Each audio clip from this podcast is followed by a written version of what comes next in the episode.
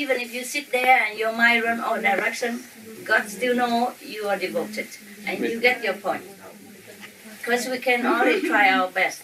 It's not our fault that our mind is occupied with so many stupid, mundane, and unimportant uh, things in life. This life overwhelms us in all direction, in all time, in any all situation. So whenever you have a chance to meditate, be it in the center, be it on the bus, be it in the park, be it the babysitting area, anywhere, you meditate.